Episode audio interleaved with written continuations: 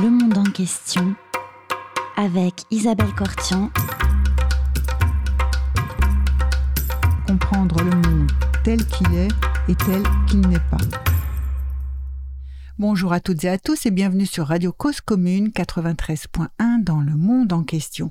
Aujourd'hui, j'ai le plaisir de recevoir Sophia Farad. Bonjour Sophia. Bonjour Isabelle. Vous êtes analyste géopolitique et spécialiste du monde arabe. Nos auditeurs vous connaissent parce que vous êtes récemment intervenu sur, dans nos studios avec Pierre Conessa pour nous parler du lobby saoudien en France. Mais aujourd'hui, avec vous, nous allons parler du Liban et plus particulièrement de ce que cela signifie être une femme au Liban aujourd'hui. Je mesure un peu les trois temps de cette phrase être une femme au Liban aujourd'hui et ma première question, elle va euh, euh, être euh, de vous demander mais quelle est la pertinence d'aborder une situation tragique actuellement au Liban, difficile à tout point de vue, par le prisme du genre et de l'intersectionnalité. Merci Isabelle, merci de m'accueillir euh, dans, le cadre de cette émission. Euh, dont le sujet être une femme au Liban aujourd'hui me touche particulièrement, euh, d'abord en tant qu'analyste géopolitique du monde arabe, mais aussi et surtout en tant que libanaise habitant à Paris et en tant que femme. Alors, quelle est la pertinence de ce sujet aujourd'hui? D'abord, d'un point de vue général, euh, je trouve que l'actualité euh, au Liban a très peu été traitée par les médias français traditionnels. Euh, ça a été très peu traité si l'on considère les liens d'amitié euh, entre la France et le Liban, euh, en termes de francophonie, etc., mais aussi une histoire commune. Euh, je rappelle qu'il y a eu un mandat français au Liban de 1920 à 1943, et donc que la France a pas mal, donc a eu pas mal d'influence sur le système politique libanais. Et aujourd'hui, il paraît essentiel de, de poser la question de l'actualité au Liban euh, dans le cadre de ce média euh, parce qu'il y a eu très peu de euh, traitement de cette question-là. Il y a eu quelques think tanks comme l'IREMO qui en a parlé de manière assez, assez approfondie. Il y a eu le média Orient 21 également qui traite ces questions-là, donc je tiens à le signaler. Mais il y a eu très peu d'analyses et je trouve cela assez paradoxal. Donc mon but aujourd'hui, c'est d'en parler, mais quitte à en parler, euh, j'aimerais adopter euh, une autre focale, qui est donc le, le prisme du genre. Et pourquoi En quoi c'est intéressant? Eh bien parce que euh, je trouve que l'actualité est trop souvent étudiée du point de vue, de, du point de vue majoritaire, déjà, qui est celui des hommes, des hommes d'une certaine classe sociale, avec un certain un regard sur la société. Et moi, mon but aujourd'hui, c'est venir proposer une vision un peu plus subversive, un peu différente, qui est celle d'une minorité trop souvent silenciée, les femmes. Oui. Les femmes, mais aussi les minorités de genre, les femmes dans toute leur complexité.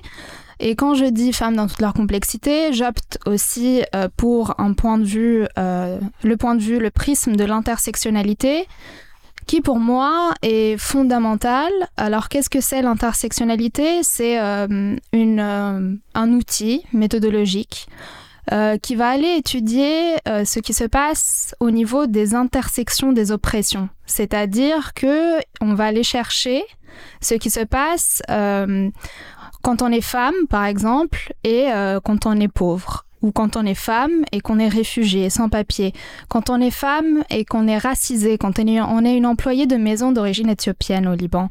Et je trouve cela pertinent parce que les femmes au Liban, donc ça va être mon premier point, être une femme au Liban, ce n'est pas un groupe homogène. Être une femme au Liban, ça implique beaucoup de situations différentes, avec différents droits et avec euh, différentes situations. Alors, je tiens à souligner seulement que c'est difficile aujourd'hui d'estimer euh, exactement le nombre de, de femmes euh, et le nombre de, de personnes réfugiées, le nombre de personnes dans chaque, de femmes dans chaque confession, euh, parce que le dernier recensement remonte à 1932 et que donc ça fait presque 100 ans qu'on n'a pas eu de recensement de la population libanaise. Mais euh, en termes de, démographie, ce qu'on connaît, c'est qu'il y a à peu près 4 millions de, Libanais euh, au Liban, donc estimant que la moitié ce sont des femmes, donc 2 millions de femmes libanaises, 2 millions de personnes réfugiées, donc la moitié, donc si on prend, donc c'est des Syriens et Syriennes et Palestiniens et Palestiniennes. Si l'on prend la moitié, ça fait à peu près un million. Donc ça, fait pas mal de ça fait pas mal de personnes réfugiées. Et pour le reste, euh, je je ne connais pas les chiffres exacts malheureusement, comme beaucoup de de comme comme les politiques au Liban. On, a on a très peu de chiffres exacts sur la situation. Je veux revenir une seconde sur ce fameux recensement de 1932 que vous avez évoqué, donc dans lequel effectivement le nombre des femmes n'est pas mentionné. Et euh, c'est effectivement, vous avez dit à juste titre, que c'est le seul recensement que depuis il n'y en a pas eu et que c'est le recensement qui a été établi par les autorités mandataires françaises pour effectivement ensuite dresser une cartographie du pays, de chaque ville, de chaque région, à partir de laquelle on a décidé qui aurait un député qui appartiendrait à telle confession. Donc aussi tout l'équilibre institutionnel dont on est souvent, dont on fait, ah, qu'on mentionne souvent, en réalité repose effectivement sur un recensement et un unique recensement de 1932. Je ferme la parenthèse. Nous, nous vous écoutons, Tout Sophia à fait. Euh, ce, recensement-là est, euh, est très politique, enfin, au moment où ça s'est passé, parce que c'était un moment où les chrétiens maronites étaient majoritaires. Tout à fait. Et donc, euh, ça, ça a apporté énormément de choses à la France, parce que la France s'appuyait sur les chrétiens maronites. Et donc, ce, recensement-là... Elle s'appuyait dans les pays où elle était mandataire sur les minorités. Elle a essayé tout, à fait. tout à fait. Tout à fait. Et c'est vraiment les chrétiens maronites sur lesquels elle s'appuyait au Liban. Et, euh, et c'est, bah, c'est le point auquel je voulais arriver. C'est-à-dire que quel est le rapport entre euh, ce confessionnalisme, euh, l'instauration de ce système confessionnel avec l'identité des femmes? Et en quoi est-ce que ça a joué? En fait, c'est assez important pour comprendre pourquoi les femmes se sont autant mobilisées euh, lors de la révolution d'octobre 2019. Euh, en fait, le confessionnalisme a joué un rôle dans, dans la fragmentation de l'identité de femme. Euh, qu'est-ce que cela signifie? En fait, au Liban, le système confessionnel donc qui est établi. Donc je rappelle, le Liban est un système confessionnel entre 18 confessions, donc euh, il y a énormément de groupes confessionnels. Euh, chaque personne au Liban doit appartenir à une confession euh, que nous avons donc sur nos papiers officiels. Et donc, trois, les trois confessions principales, donc qui sont les chrétiens maronites, les musulmans sunnites et les musulmans chiites, se départagent le pouvoir.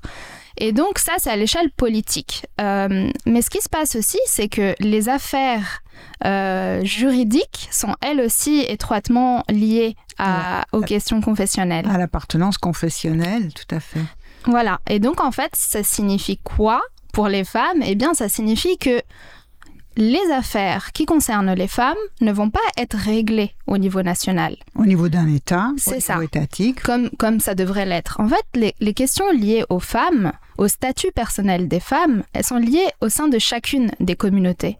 Donc, ce qui se passe, c'est que les communautés étant euh, malheureusement patriarcales, ce qui va se passer, c'est que euh, souvent, bah, les communautés vont donner raison euh, au mari euh, sans entendre forcément la version apportée par les femmes.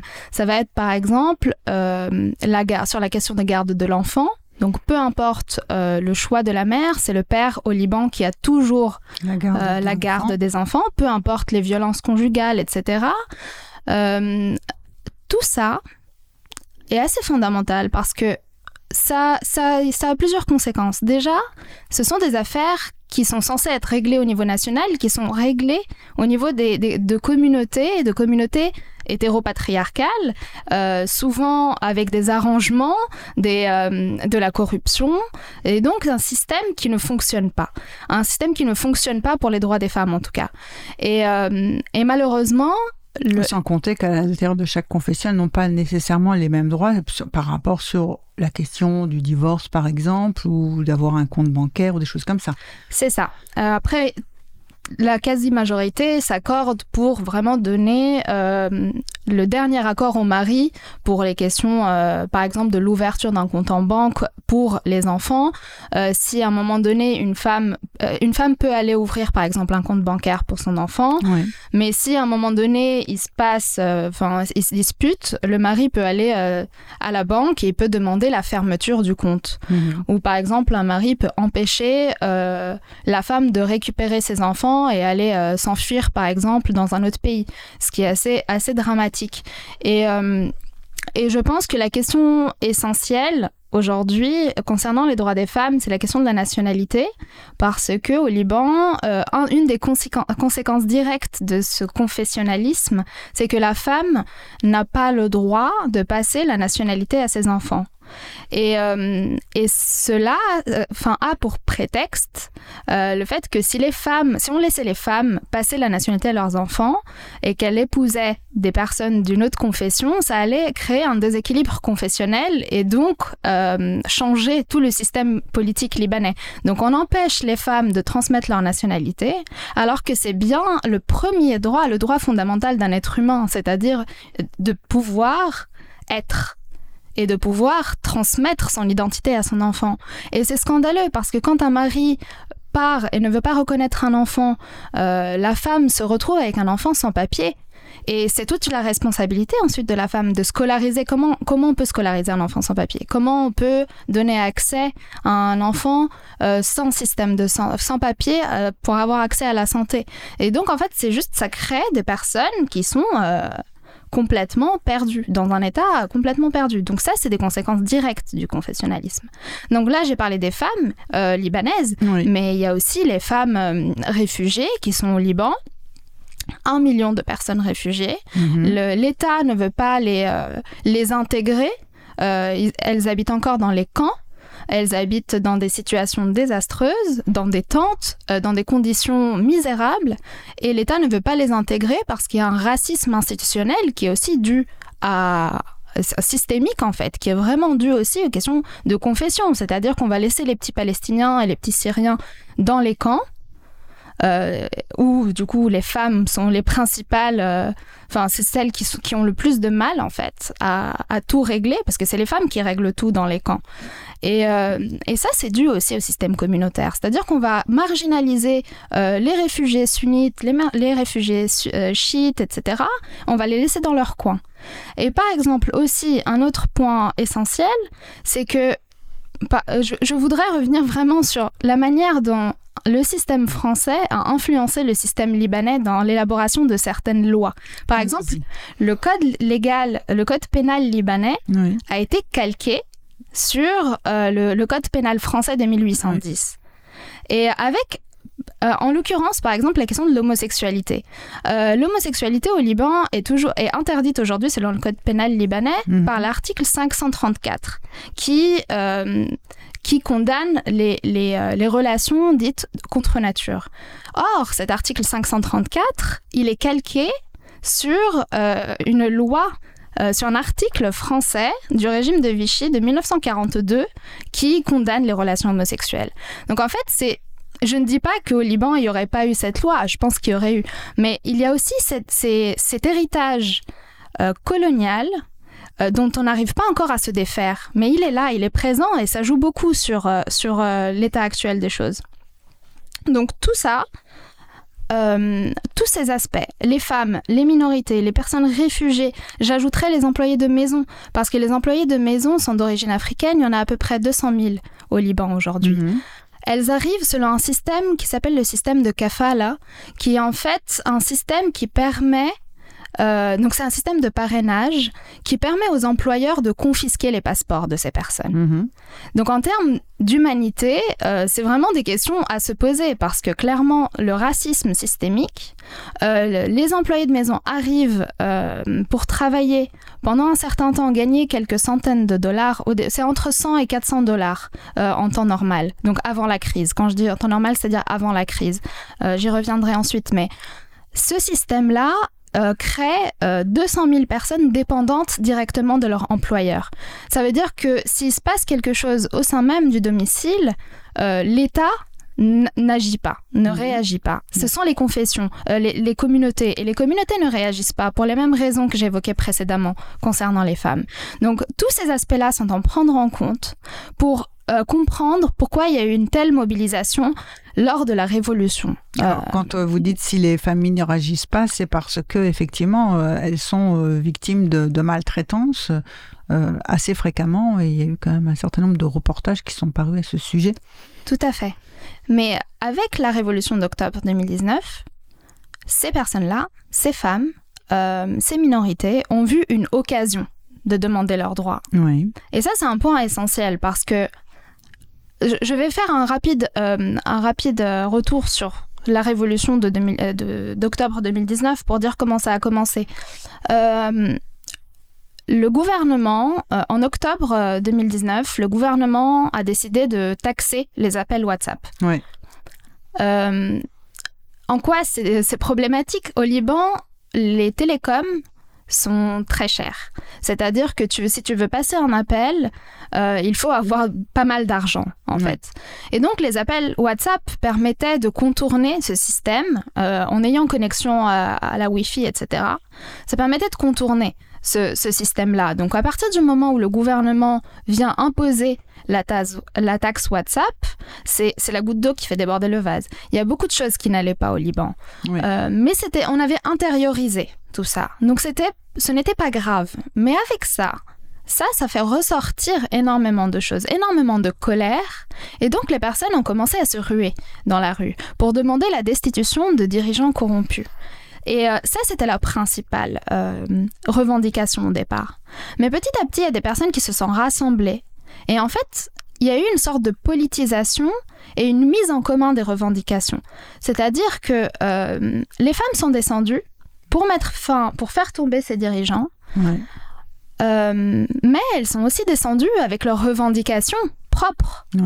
Euh, alors qu'avant, nous avions des mouvements féministes fragmentés pour les mêmes raisons que euh, les femmes étaient isolées, chacune dans leur communauté. Donc, Mhm. ça avait empêché la création d'un mouvement féministe au Liban.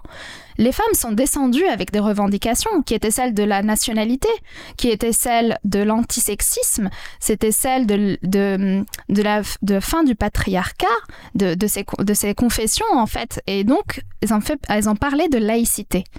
Et c'est à ce moment-là qu'on a mis, qu'on a fait le lien entre ces thématiques-là et la laïcité, donc la chute du système confessionnel. Euh, les employés de maison sont descendus à la rue aussi pour demander des syndicats, pour demander euh, des, euh, un système de, de dirigeants qui les respectent. Donc elles sont aussi descendues avec des pancartes antiracistes. Elles sont aussi descendues avec des pancartes antisexistes parce qu'elles sont elles-mêmes harcelées par leurs employeurs. Elles sont violées par leurs employeurs et personne ne fait rien. Il y a énormément de personnes qui se suicident. Euh, Ouais. Voilà. Euh, les personnes LGBT, pour qui la rue était euh, discriminante et qui faisait peur, elles sont descendues aussi. Elles ont parlé euh, d'homophobie, elles ont parlé de, de violence systémique. Elles sont descendues avec les pancartes auprès des personnes qui ne les connaissaient pas, qui ne les avaient jamais vues Mhm. auprès de femmes, auprès d'hommes, de jeunes, etc. Donc en fait, il y a eu une visibilisation de la cause et surtout, il y a eu des débats qui se sont structurés. Il y a eu énormément de débats, il y a eu énormément de, de mise en commun des oppressions et les personnes ont compris que c'était les dirigeants le pouvoir, euh, le, le problème et que c'était le système confessionnel le pouvoir, le, le problème et qu'il fallait absolument lutter pour une laïcité. Et donc, c'est vraiment toutes ces personnes qui sont descendues qui sont descendues tous les jours. Les femmes ont ramené les enfants, les femmes ont ramené à manger dans les manifestations. Elles ont permis de structurer. Parce qu'en fait, ce qui est déterminant dans une révolution, c'est le rôle des femmes. Oui. Euh, parce que les femmes, en fait, c'est c'est euh, donc c'est la moitié de la population et c'est surtout euh, la population qui est organisée. C'est-à-dire qu'ils organisent, font, elles font à manger. euh, elles- c'est elles qui ont la garde d'enfants. Donc euh, pour perdurer, il faut, descendre. Enfin, il faut descendre avec les enfants. Il faut parler et, c'est elle qui élabore des slogans. C'est elle qui anime les débats. Donc c'est assez déterminant. Et c'est aussi pour ça que cette révolution-là a, a duré aussi longtemps et, euh, et où- dans lequel, enfin, clairement, la- le rôle des femmes était, était essentiel. Alors, je vous propose une première pause musicale, si vous le voulez bien. Vous nous proposez d'écouter hum, Laila.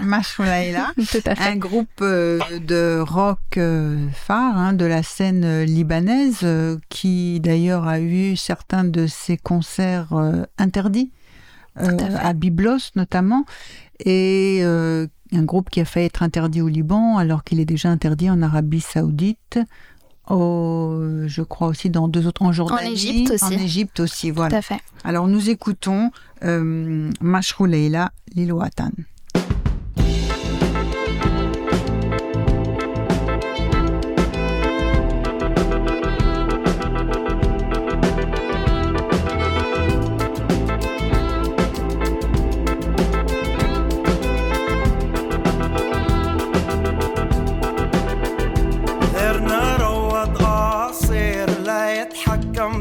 بالمصير نحنا من نسيم منطير ومنرتد على التدمير. بس تتشرق بسؤال عن تدهور الأحوال. بيسكتوك بشعارات عن كل المؤامرات. خونوك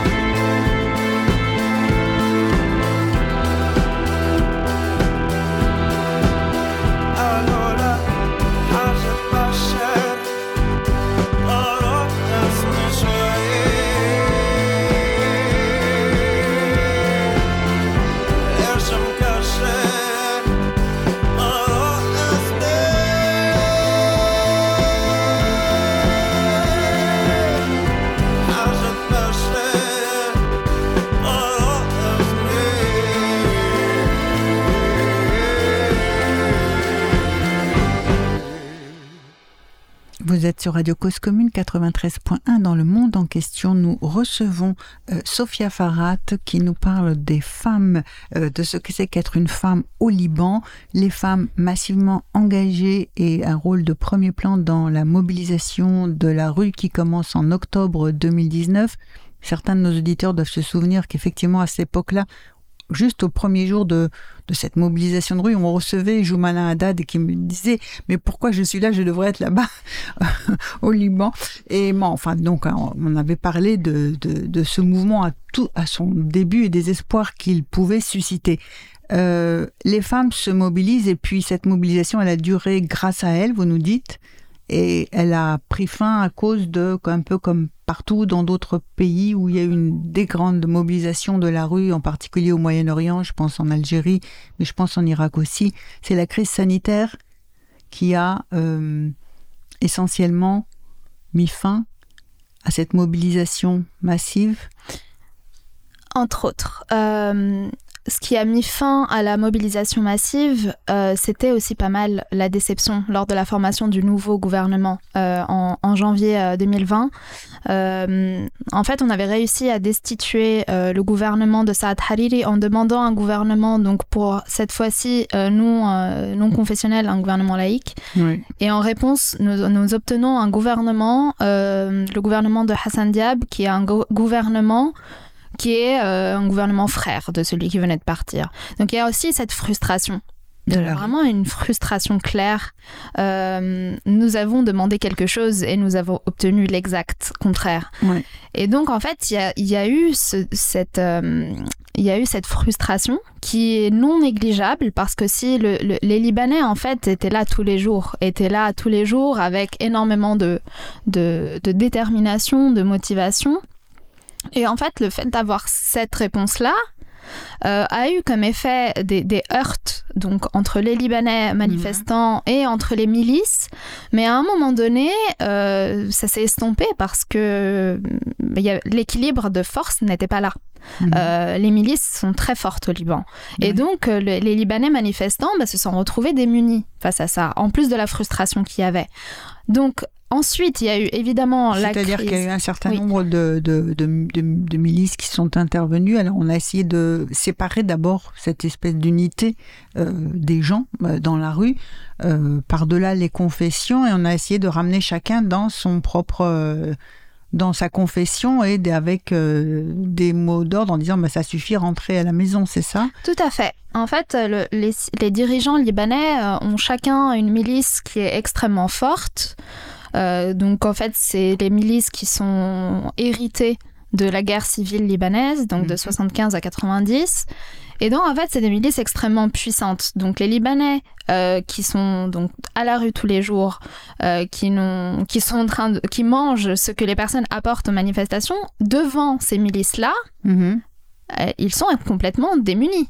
Oui. C'est-à-dire que euh, l'équilibre de force n'est pas du tout présent. Et les milices ont été déployées, et les milices, les milices sont encore déployées aujourd'hui euh, quand euh, quand il y a des, des personnes qui vont encore manifester, même si c'est pas du tout la même ampleur. Mais les milices, c'est systématique, en fait. C'est une réponse systématique, et c'est une réponse extrêmement dissuasive Mhm. pour les, pour les manifestants. Euh, donc, aux milices, euh, à cette frustration, euh, il y a aussi la question de la crise sanitaire, euh, qui, comme partout, évidemment, a frappé, a frappé le Liban. C'est simplement qu'au Liban, on a un système de santé qui est catastrophique, dans le sens où le système de santé au Liban est privé, euh, le bon système. Et donc, pour avoir accès à cette santé-là, bah, il faut payer. Mhm. Et donc, il faut avoir les moyens de payer. Mais euh, les places dans les hôpitaux publics, euh, bah, ce n'est pas du tout le cas. Donc, en fait, euh, clairement, on en est arrivé à un point où le Covid-19 a frappé le Liban au moment où les personnes manifestaient. Ouais. Et donc, il y a eu vraiment cette propagation assez rapide euh, dans un état où les personnes ne sont pas prises en charge systématiquement. Et Mhm. donc, en fait, ça, a, ça a raflé beaucoup de personnes et ça, ça a fatigué énormément de personnes.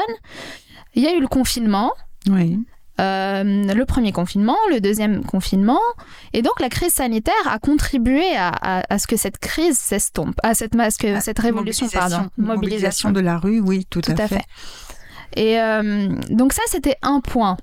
Mhm. Mais le point aussi fondamental, c'est la dévaluation de la livre libanaise. Ouais. Et donc, euh, cette crise qui va très vite devenir une crise multidimensionnelle avec tout ce que j'ai évoqué, la sanitaire, euh, le- la politique, euh, mais économique aussi. Ouais. Parce que cette crise aujourd'hui est l'une des pires depuis 1850 Ouais. selon la Banque mondiale. Aujourd'hui, les chiffres de septembre font état de trois quarts de la population libanaise vit sous le seuil de pauvreté. Mhm. Euh, trois quarts de la population libanaise, c'est énorme. La livre libanaise qui avait euh, réussi, enfin qui avait un système de parité avec le dollar américain, Ouais. euh, une li- euh, 1500 livres libanaises valaient un dollar avant. Mhm. Aujourd'hui, un dollar, Oui. oui. c'est ça. Un dollar aujourd'hui, c'est 23 500 euh, livres libanaises. Donc la livre libanaise a perdu plus de 90% de sa valeur. C'est une hyperinflation.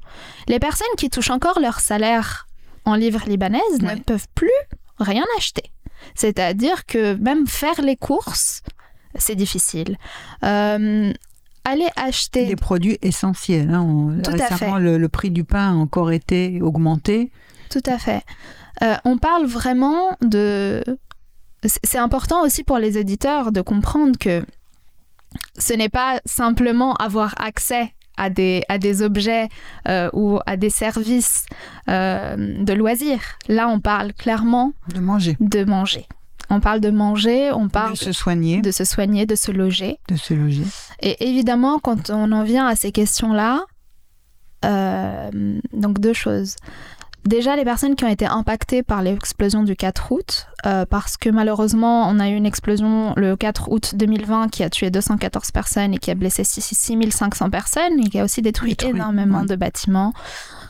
Euh, ce qui, avec la crise économique, euh, a empêché énormément de familles de reconstruire leur Oui. maison. Donc en fait. aujourd'hui, on se retrouve avec des logements insalubres, avec des, oui, des familles qui n'ont pas où se loger, avec des familles qui ont aidé d'autres personnes à se loger. Mais du coup, on se retrouve à, à- parfois à 15 dans le, dans la- Dans dans un le même appartement, appartement, ce oui. qui est scandaleux.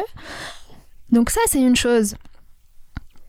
L'autre chose, euh, l'autre chose, c'est que cette crise multidimensionnelle ne touche pas tout le monde de la même manière. Et, et c'est en ça que, que les femmes et les minorités sont les premières victimes de cette crise. Parce que même si la crise touche tout le monde au premier abord, les femmes sont les principales victimes en termes d'emploi, par exemple. Mhm. Euh, les femmes sont les principales euh, personnes qui travaillent dans les hôpitaux, les infirmières. En fait, 80% des infirmiers et des infirmières sont des, sont des femmes. Elles sont, euh, elles ont été pendant la crise Covid-19, elles sont toujours particulièrement mobilisées.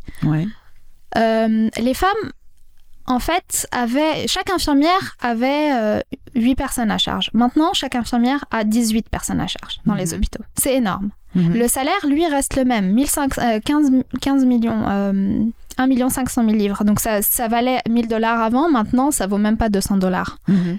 Euh, ça, c'est important à prendre en compte parce que les femmes, ces femmes-là, ces mêmes femmes, ces infirmières, quand elles rentrent chez elles. Elles doivent s'occuper de la maison. Elles doivent s'occuper de, de leur famille. Elles doivent s'occuper non pas seulement de leur famille proche. Maintenant, nous avons aussi des éléments transgénérationnels, c'est-à-dire qu'on a aussi les grands-mères, euh, les grands-pères, euh, les tantes, les oncles, parce que pour faire face à la crise, il faut être le plus nombreux possible dans Tout le même appartement. Ouais. Et donc, en fait, ça Parce augmente. que tout le monde ne peut pas payer son loyer, parce qu'il faut s'entraider, on ne peut plus garder, faire garder les enfants. Tout à fait, exactement. La garde d'enfants, c'est un très bon exemple. Euh, en fait, du coup, en plus de tout ce travail euh, dans le milieu professionnel pour très peu d'argent au final, il y a cette charge émotionnelle, cette charge mentale énorme à la maison. Euh, charge mentale aussi pour les auditeurs et les auditrices qui concerne ce qu'on a dans le frigo. C'est-à-dire que quand on a une heure d'électricité par jour. Euh, et qu'on ne peut pas se payer un générateur euh, parce qu'on n'a pas assez d'argent ou on parce ne peut que plus, on ne peut plus, se payer parce Tout que. à fait. Voilà. Euh, qu'est-ce que vous faites avec le, le lait dans le frigo? Qu'est-ce que vous faites avec les yaourts? Qu'est-ce que vous faites avec les fromages? Qu'est-ce que vous faites avec la viande? Tout ça, ça, ça se périme. Donc en fait, les femmes doivent aussi réfléchir à comment organiser les repas en plus de tout le reste. Ouais. Donc ça, c'est énorme. Ça, plus les traumatismes euh, qui ont... Le Liban, en fait, compte énormément de traumatismes. Mais ces deux dernières années ont été vraiment euh, particulièrement difficiles. Et les traumatismes ne sont pas à prendre à la légère. Parce que quand tu dors et que le, toit euh, peut s'effondrer parce qu'il y a eu euh, la, détonation du 4 août, euh, quand les mu- murs sont fissurés et que commence à faire froid, bah, tu prends tout ça en compte. C'est des traumatismes. Ça, c'est les traumatismes visibles. Après, tu as les traumatismes aussi invisibles. Et ça, c'est- vraiment difficile à, à- à gérer. Mais les femmes n'ont pas le droit. Elles n'ont pas le droit de ne pas y penser, elles n'ont pas le privilège de ne pas y penser. Donc, elles y pensent à ça. Et c'est pour les personnes qui n'arrivent pas à tout tenir, elles sont à- obligées à abandonner leur emploi. Mhm. Mais la question de la réinsertion des femmes dans le milieu de l'emploi, une réinsertion des femmes, ça prend 3 à 4 ans au Liban, selon l'ONU. C'est énorme, 3 à 4 ans pour une réinsertion C'est-à-dire quand vous avez perdu un travail, que vous en recherchez un et que vous en, retrou- et que vous en retrouvez un finalement. Oui, c'est ça. En fait, euh, selon le Gender Gap Index, qui mesure les, le décalage euh, entre les genres dans, la mil- dans le milieu professionnel, en fait, le- le- les chiffres de 2020, c'est 29% des femmes travaillent Oui. contre 76% des hommes. Mm. Donc, les fa- il y a- n'y a que 30% des femmes, ça c'était en 2020, qui. Travaillaient. Mhm. Donc, on imagine que les femmes perdent leur emploi ou abandonnent leur emploi. Pour qu'elles reviennent sur le marché du travail, il faut compter 3 à 4 ans. Mais euh, 3 à 4 ans, dans cette situation, euh, c'est c'est énorme, c'est beaucoup de temps. Et surtout, une femme sans euh, travail, c'est une femme sans autonomie financière, c'est une femme encore plus dépendante. Et donc, ça va être une femme qui va être encore plus à la merci d'un système qui est déjà très dur avec elle. Très défavorable à son encontre. C'est ça, avec les violences euh, à la maison, avec euh, la vie quotidienne, le harcèlement, en plus de tout le reste. Donc ça, ça c'est des points importants. Et c'est aussi des points importants pour les employés de maison euh, qui ne touchent plus parce que les employeurs n'ont plus d'argent ou parce que en fait vraiment ils mettent pas ça en priorité. Mais les employés de maison, pour certaines, ça fait plusieurs mois qu'elles n'ont pas d'argent. Mhm. Elles n'ont pas d'argent, leur ambassade euh, ne- n'appelle même pas à les rapatrier. Elles veulent partir, elles ne peuvent pas partir. Mhm. Leurs passeports sont encore confisqués par, leur, euh, par leurs employeurs. Euh, tout ça fait que elles sont, euh, elles dorment devant leurs ambassades Mhm. dans une situation extrêmement précaire. Euh, elles sont forcées à une prostitution qui est extrêmement dangereuse aussi parce qu'elles ont- sont obligées de manger, donc forcément elles se Mhm. prostituent. Mais c'est pas une prostitution ca- encadrée, c'est une prostitution complètement dangereuse. Et, et personne en fait ne, ne regarde ces femmes-là.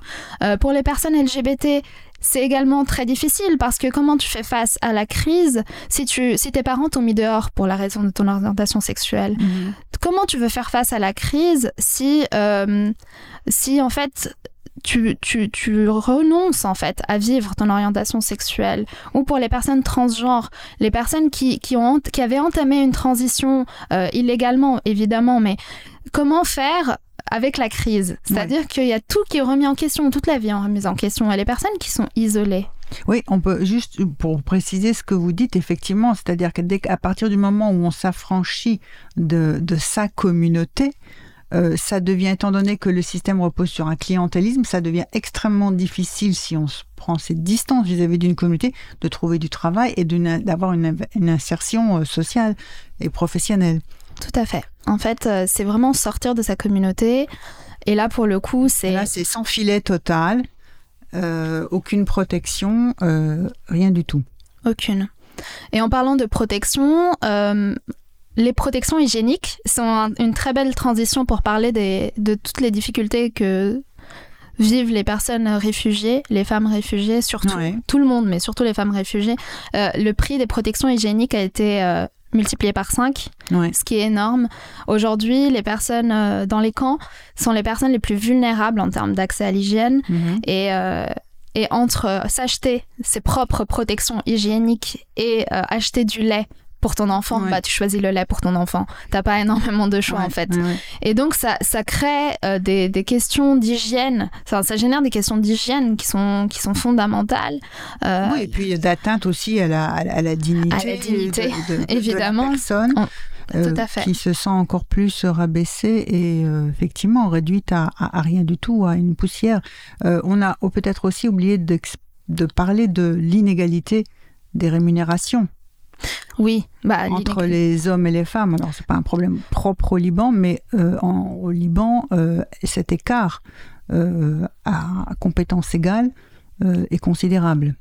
Tout à fait. Il y a ça, l'écart des rémunérations, je n'ai pas les chiffres exacts, mais il y a aussi euh, l'inégalité d'accès à un emploi, au premier emploi. Et à ce sujet-là, bah, il, y a, il y a tous les jeunes qui, sont, qui, ont, qui viennent d'être diplômés ou qui ont été diplômés pendant la crise, qui euh, prennent en, la crise vraiment en plein fouet et qui... euh, et là, pour le coup, euh, enfin, autant les, les jeunes étudiants que les jeunes étudiantes se retrouvent dans une situation extrêmement euh, difficile pour entamer euh, leur vie euh, d'adulte. Euh, euh, ce sont des facteurs qui sont, qui sont vraiment à prendre en compte aujourd'hui au Liban. Tout à fait. Oui. Donc les femmes au premier plan dans la mobilisation parce qu'elles ont effectivement elles sont victimes du système tel qu'il est, les premières victimes aussi de la crise économique hein, dans laquelle euh, le pays s'enfonce et qui touche effectivement tout le monde, mais encore plus les femmes. Euh, Qu'est-ce que on va peut-être faire une pause musicale. Je vous propose d'écouter. euh, ben, vous allez peut-être nous en parler d'ailleurs de ce de de de de, Khaled euh, euh, ce film Caramel. Oui, tout à fait. Alors, avant de l'écouter, vous nous en dites quelques quelques mots.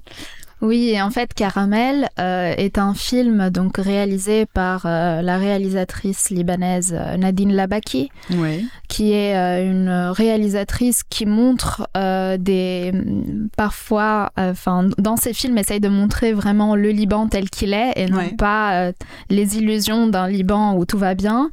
Euh, et en fait, Caramel est un film euh, sur un salon de coiffure et d'esthétique euh, où il y a des épilations au caramel. Ouais. Et ça dépeint le vie de quatre femmes, il me semble, ou cinq, Mhm. qui travaillent là-bas. Donc en fait, on arrive à suivre le portrait de ces femmes-là, chacune d'une communauté avec les problèmes qui sont liés. Et donc le- la pause musicale en question bah, est extraite du, du film qui s'appelle Mreiti ya Mreiti, la chanson Miroir mon miroir, où du coup c'est une, une femme qui se regarde dans le miroir et, et, et elle se parle elle-même. Elle se parle elle-même et vous nous direz qu'est-ce qu'elle voit, euh, et- et- est-ce qu'elle, qu'elle dit, elle formule sa souffrance. Alors on fait. écoute euh, Khaled Mouzanaj, musique du film Caramel.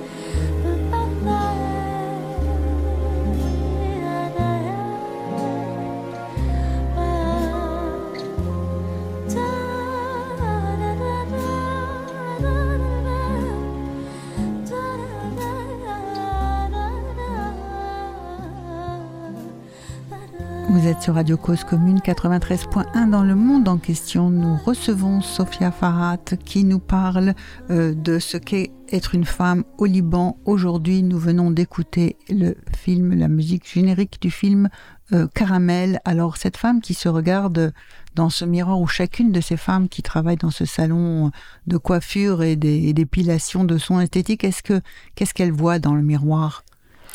Eh bien, elles voient pour la plupart leur, euh, leur enfance. Euh, la chanson dit. En fait, c'est une personne qui se regarde dans le miroir et qu'elle voit comment elle était enfant.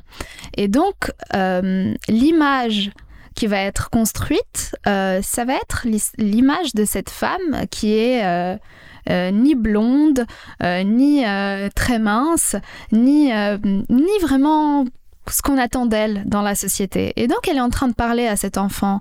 Euh, elle lui dit, bah, c'est pas grave, euh, je ne réponds pas au canon de beauté, mais euh, je suis, je suis telle que je suis au final. Donc, c'est un bel hymne à la beauté des femmes et à toute beauté des Et à, femmes. à une émancipation aussi, parce qu'effectivement, il y a les modèles où comment doit être la femme, comment ses cheveux doivent être coiffés, comment elle doit être maquillée, comment elle doit s'habiller. Et on répond, on essaie, qu'elle, enfin, on- et donc elles s'affranchissent de tous ces canons de beauté orientale euh, auxquels euh, elles sont souvent caricaturées. Tout à fait. Donc j'appelle les personnes qui ont aimé la chanson d'aller regarder le film parce que c'est vraiment un film assez caractéristique, je trouve. Euh, ça reste un film culte. Euh, donc voilà, un petit rappel. euh, Grand petit succès au. Liban. Grand succès au Liban, grand succès en France aussi Oui. quand il est sorti, je ne sais plus quelle année c'était, mais globalement les films de Nadine Labaki sont des films qui euh, rendent compte vraiment de la situation. Il y a un autre film qui est très bon, qui s'appelle Et maintenant on va où Et c'est sur euh, la guerre civile libanaise. Euh, c'est sur un village qui subit la guerre civile libanaise, donc entre de chrétiens. 75 et ça. à 90. Euh, alors, je ne connais plus exactement les années du film, mais c'est vraiment comment est-ce que les femmes de toute confession confondues dans le village empêchent justement cette contagion euh, de guerre civile euh, dans, dans le village. Donc elles vont se mettre à opter pour beaucoup de, de, stratagèmes pour euh, éviter à ce que les hommes prennent les armes et commencent à s'entretuer. Et un autre film qui est sorti, peut-être que nos auditeurs et auditrices euh, euh, on a entendu parler plus récemment, c'est Capharnaüm, où euh, c'est un film en fait sur un, un jeune enfant sans papier, justement parce que ses parents étaient trop occupés euh, à aller l'inscrire, donc en fait il se retrouve à être sans papier, donc il Mhm. ne peut pas aller à l'école, il ne peut pas là. Et, euh, et un jour il décide de partir de chez lui parce que ses parents, ses parents vont marier sa sœur qui a 9 ans Oui. à un homme qui va finalement finir par tuer cette, euh, cette fille euh, parce qu'elle était trop jeune. Et donc, en fait, il va porter plainte contre ses parents de l'avoir Mhm. mis au monde. Et je trouve que c'est une belle ode à, à vraiment la manière dont, dont sont traités les, les sans-papiers au Liban, finalement. Et cet enfant-là va rencontrer justement une employée de maison sans Oui. passeport. Et, euh, et c'est aussi très représentatif. De, voilà, et je, je trouve que ça correspond assez à, à notre émission aujourd'hui. Et oui, alors ce qui correspond aussi assez, c'est qu'on voit euh, que euh, les femmes, euh, finalement, elles ont énormément d'initiatives, elles prennent aussi énormément d'initiatives malgré les conditions difficiles qu'elles vivent, qu'elles subissent, ou qui leur sont faites. Vous avez parlé dans les manifestations que finalement, si elles ont tenu si longtemps, c'est parce qu'elles ont essayé d'assurer toute la logistique de ces manifestations.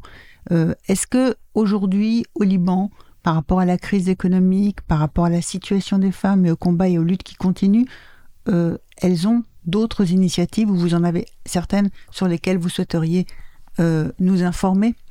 Oui. euh, en fait, les femmes réussissent vraiment à la question de logistique parce que c'est c'est clairement ce qu'elles font chez elles, en fait. Donc, en fait, elles, elles ont simplement à transposer euh, leur quotidien Transférer leurs compétences. C'est ça. euh, euh, c'est ça. Donc, ce n'est pas un travail rémunéré d'être une femme, euh, enfin, tout court, mais d'être une femme au Liban avec autant de tâches, bah, ce sont des compétences au final.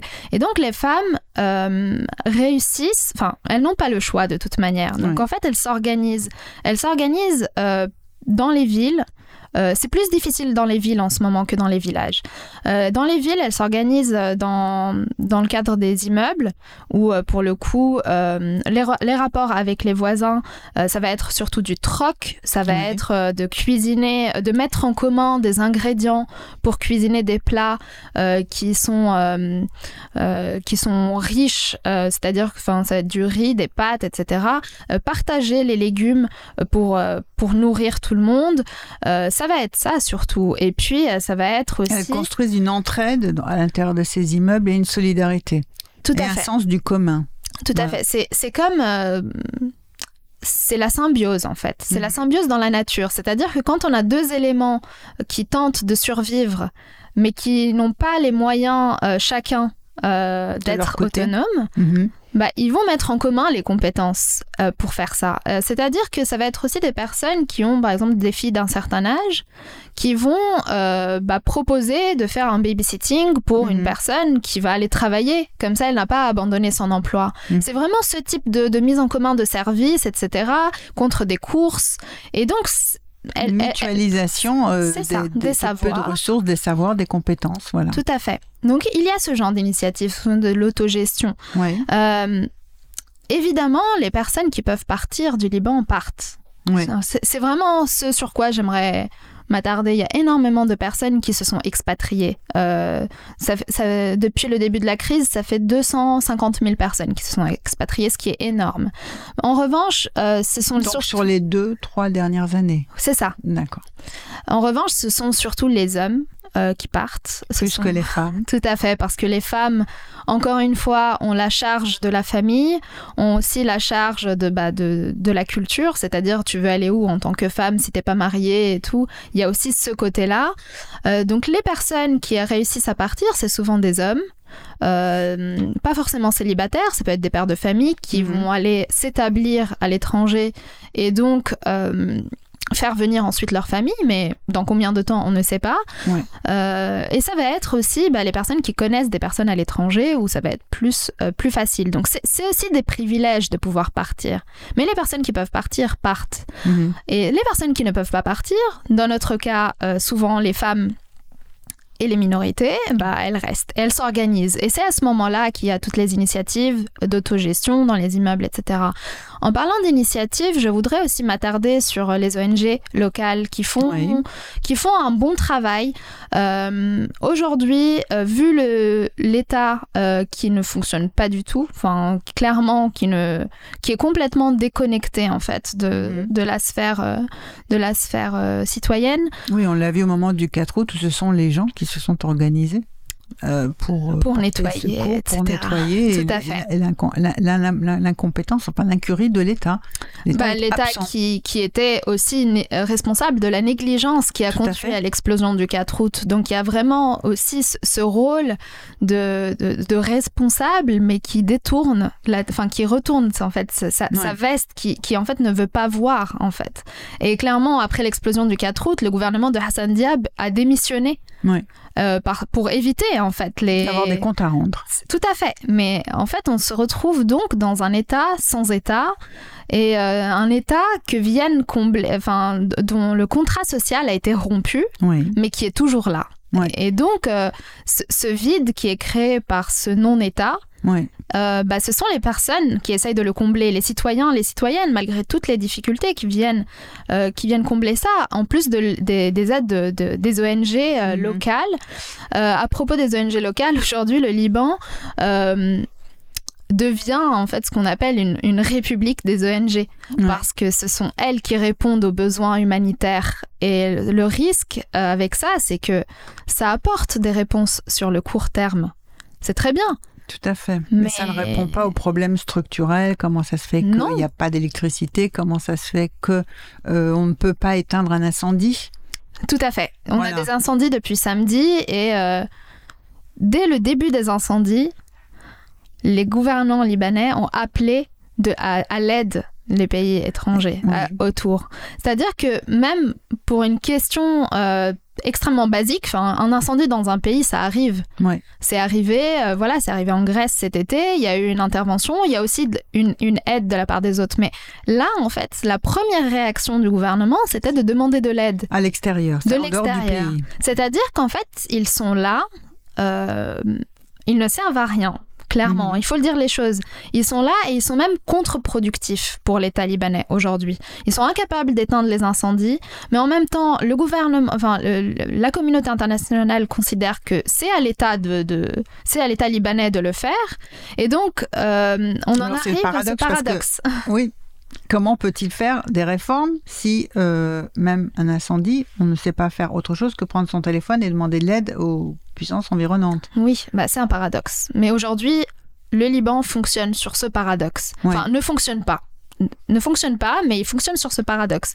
Et en fait, la question, c'est de savoir quand est-ce que ce gouvernement bah, va, va s'en va, va aller.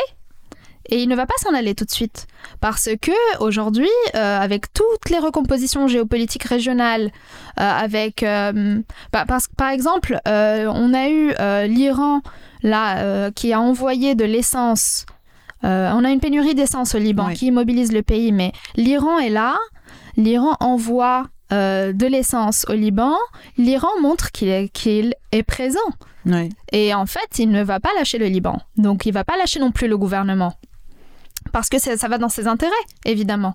L'Arabie saoudite, encore il y a quelques jours, a, a- a suspendu ses importations du Liban. Les importations, euh, les exportations libanaises pour l'Arabie saoudite, c'est 70% des exportations libanaises. C'est énorme. c'est énorme. Je crois que c'était 60%, mais c'est 70%, c'est encore plus. En fait, de toute façon, c'était énorme. C'est énorme. Donc en fait, il y a vraiment ce jeu régional qui n'est pas du tout à prendre à la légère parce qu'il y a Tout une, à fait. une telle imbrication qui fait que euh, même si au Liban on demande, alors ça c'est- ce serait un miracle, mais une autodétermination du peuple, euh, bah, en fait les, les États alentours ne vont pas lâcher le morceau. Et l'Iran s'est renforcé et à ce propos-là, euh, j'aimerais faire un point sur le Hezbollah qui est... euh, le Hezbollah, donc le parti qui est soutenu par, par l'Iran au Liban, euh, qui est aujourd'hui le seul, euh, ou quasiment le seul, à rémunérer euh, les, ses salariés ou ses partisans en dollars. Mhm. Dans un pays où euh, la livre libanaise est dévaluée, alors la livre, livre libanaise sert à payer les fonctionnaires. Ouais. Euh, les personnes qui sont payées en dollars aujourd'hui, c'est des personnes qui peuvent s'acheter énormément de choses. Mhm. Les personnes qui sont payées en livres libanaises ne peuvent rien s'acheter. Et donc ça va créer vraiment, ça crée, enfin c'est en Ah. cours. Aujourd'hui, les militants du Hezbollah achètent les, les voitures les plus récentes, Mhm. euh, vivent une très belle vie. Les personnes qui sont en livres libanaises n'arrivent pas à s'acheter du lait. Et donc en fait, il y a vraiment ce, ce gros décalage qui se fait, ce gros écart qui se fait. euh, en plus du genre et de l'intersectionnalité entre deux groupes en fait, qui sont le groupe laïque qui allait manifester, euh, qui est souvent composé de fonctionnaires, euh, qui allait manifester, qui lui est vraiment appauvri maintenant. Et de l'autre côté, on a le Hezbollah qui qui gagne en fait énormément de, de pouvoir et gagne énormément de, de soutien parce que pour, bah, pour manger en fait. Et euh, et il y a vraiment cette question de savoir euh, est-ce que Une partie aussi de la sympathie de, de la population envers le Hezbollah, c'est qu'il a été le premier à organiser des associations d'entraide quand, euh, enfin, de- historiquement, hein, alors le quand- Hezbollah oui euh, quand il y avait absolument, enfin, je, parle d'une période bien plus ancienne. oui C'est le premier à avoir à s'être occupé en, des, des pauvres, des cas sociaux et des gens à la rue et des choses comme ça. Oui, tout à fait. En fait, il s'est occupé de ça et, et le Hezbollah aujourd'hui au Liban est, est relativement intouchable. euh, mais euh, alors parce qu'il a aidé, enfin il a aidé. En 2006, c'est euh, c'est lui, voilà, c'est la guerre israélo-libanaise et donc c'est le Hezbollah qui a mobilisé le plus de forces armées pour pouvoir faire face à ça parce que le, le Hezbollah est très bien armé. Ouais. Et donc il, il s'est vraiment euh, au-delà d'un mouvement chiite, il est devenu un mouvement de résistance. Et c'est c'est ça qui est important aussi à, à prendre aujourd'hui en compte. C'est que ce n'est pas seulement euh, pour la religion, la, la confession musulmane chiite qu'il est là. C'est aussi pour la résistance. Sauf que euh, avec ce qui s'est passé avec la manifestation, il y a eu une autre résistance Mhm. qui a remis en question la résistance du Hezbollah. Mhm. Et donc, il y a eu vraiment ce, ce double discours. D'un côté, Mhm. nous avons les manifestants qui sont résistants, qui veulent prendre en compte leur État. Et de l'autre côté, on a le Hezbollah qui euh, est historiquement le, le parti de la résistance. Et la, pour la première fois pendant les manifestations, il y a eu des, des- des portraits des dirigeants du Hezbollah qui ont été décrochés et Mhm. brûlés. Mhm. Et donc, il y a eu une désacralisation du Hezbollah. Mais maintenant, le Hezbollah revient en force avec justement les dollars et avec l'essence et avec tout ça. Et donc, et finalement, il ressort plus fort parce Ouais. qu'il réussit en fait à, à faire de la place. Et oui, d'accord, mais dans cette euh, rivalité entre l'Iran et l'Arabie Saoudite, l'Arabie Saoudite, on dirait qu'elle veut laisser le Liban s'enfoncer le plus possible, Oui, l'Arabie hein, saoudite. en ne faisant rien, euh, parce que euh, il y a eu des crises déjà. L'Arabie Saoudite a parfois aidé en mettant la main au porte-monnaie le Liban pour se sortir de situations difficiles. Euh, là, rien du tout. Hein. Non, euh, les relations entre le Liban et l'Arabie Saoudite, ça fait un moment déjà qu'elles ne vont pas très bien. Euh, je rappelle Saad Hariri qui a été, Tout euh, à fait. voilà, qui a été voilà, emprisonné, enfin gardé en Arabie, Retenu en Arabie retenu Saoudite, en Arabie sa démission sous Tout en à fait. disant qu'effectivement il ne pouvait rien faire parce qu'à cause du Hezbollah.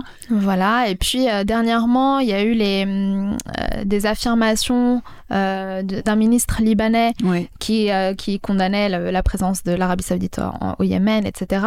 Et ça, donc, sur la guerre, des critiques sur la guerre, euh, sur la- la- le comportement, enfin l'attitude de, de l'Arabie Saoudite qui mène la guerre au Yémen, oui. donc en fait, l'Arabie Saoudite aujourd'hui, euh, oui, ne, ne s'intéresse plus vraiment, enfin pas que ça elle ne s'intéresse plus, mais en tout cas ne compte plus sur le Liban comme un terrain. euh, parce qu'elle sait très bien que le rapport de force ne lui est pas favorable. Donc, de toute manière, elle se désengage. Euh, il y a Enfin, le- elle se désengage. Enfin, est-ce que vous, en-delà de ça ne l'intéresse pas, est-ce que c'est pas euh, tout faire pour que le pays coule le pays tel qu'il voilà. est cool. Oui, Tout oui. à fait. En fait, c'est de toute manière, elle s'attend à ce que le pays coule. Alors, est-ce qu'il va couler?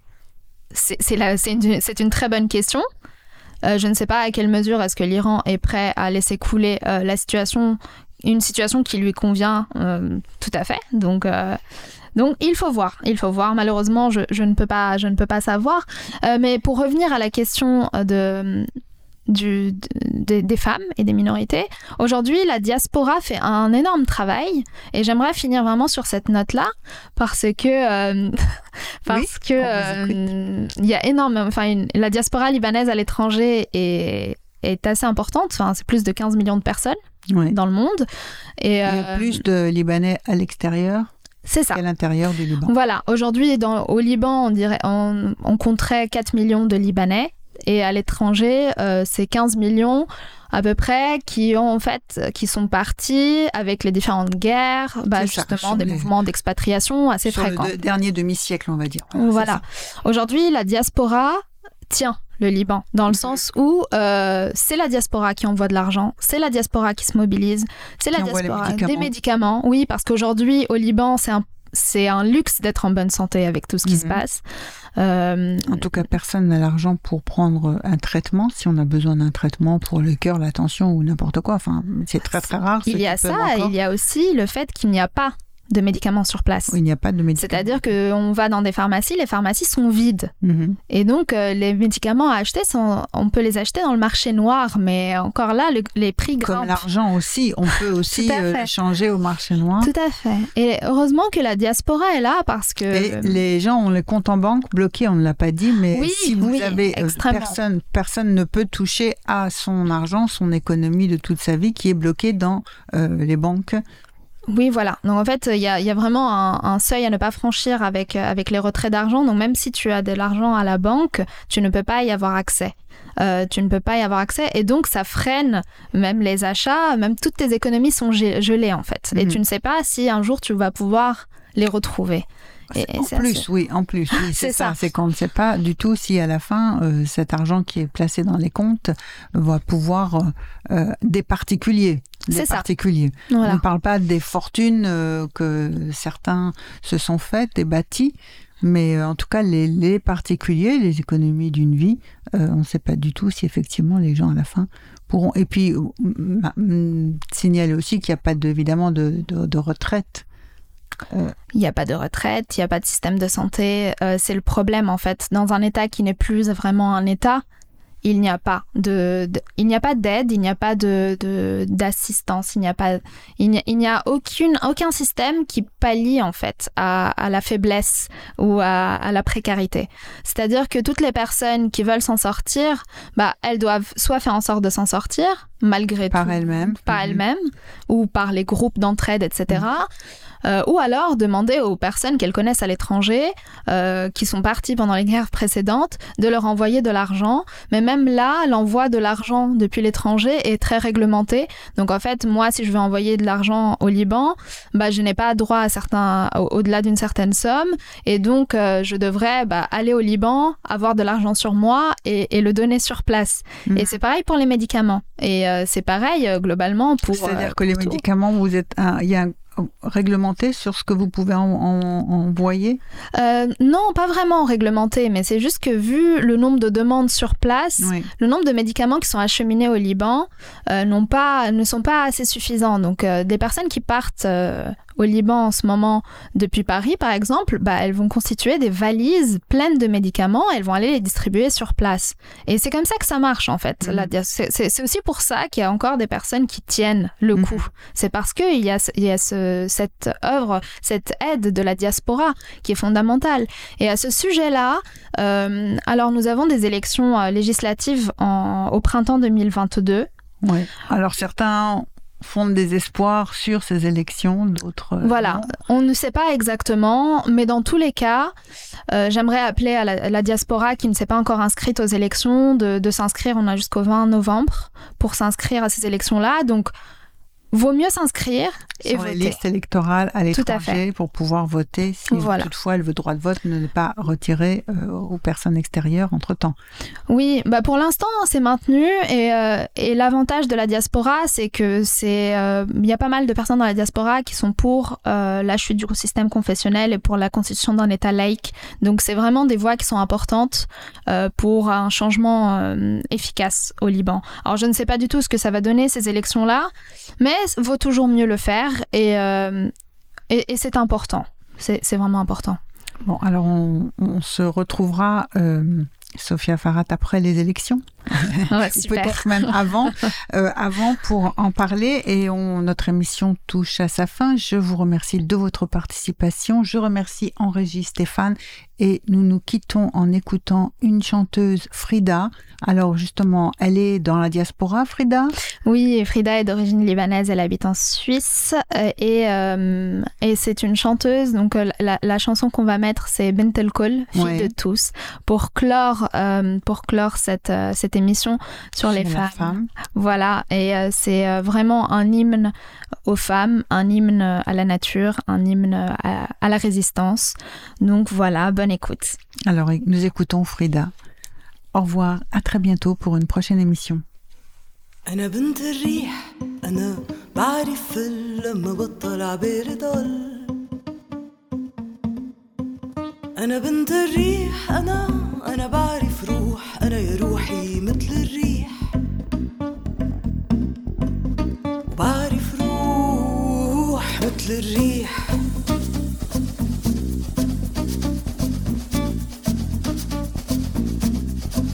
أنا بنت الشمس أنا بعرف غيب لما عباله يطل المساء. أنا بنت الشمس أنا وبعرف النور أنا يا روحي مثل الشمس. وبعرف النور مثل الشمس.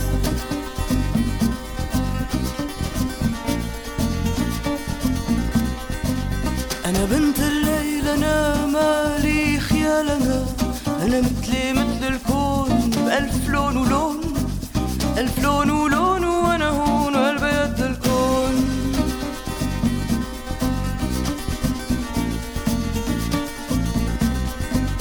أنا بنت الموج أنا ميل لما بيسأل عن الهوى.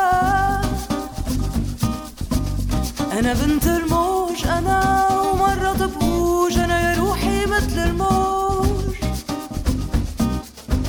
مرة بروق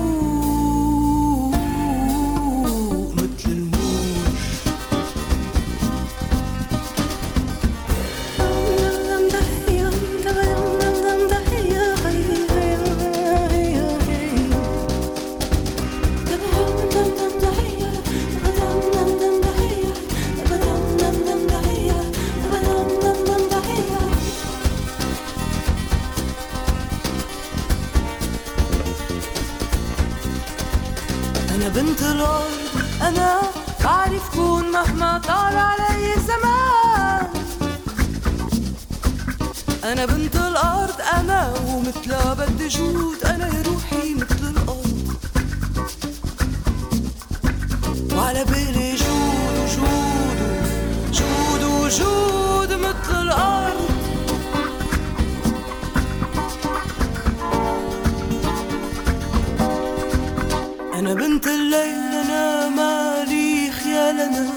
أنا بنت الحلا والفل أنا بنت الكل أنا بنت الليل أنا مالي خيال أنا أنا بنت الحلا والفل أنا بنت الكل أنا بنت الحلا والفل أنا بنت الكل أنا بنت الحلا والفل أنا بنت الكل أنا أنا أنت يا روحي لاقيني عبر بالهنا أنا بنت الحلا والفل أنا بنت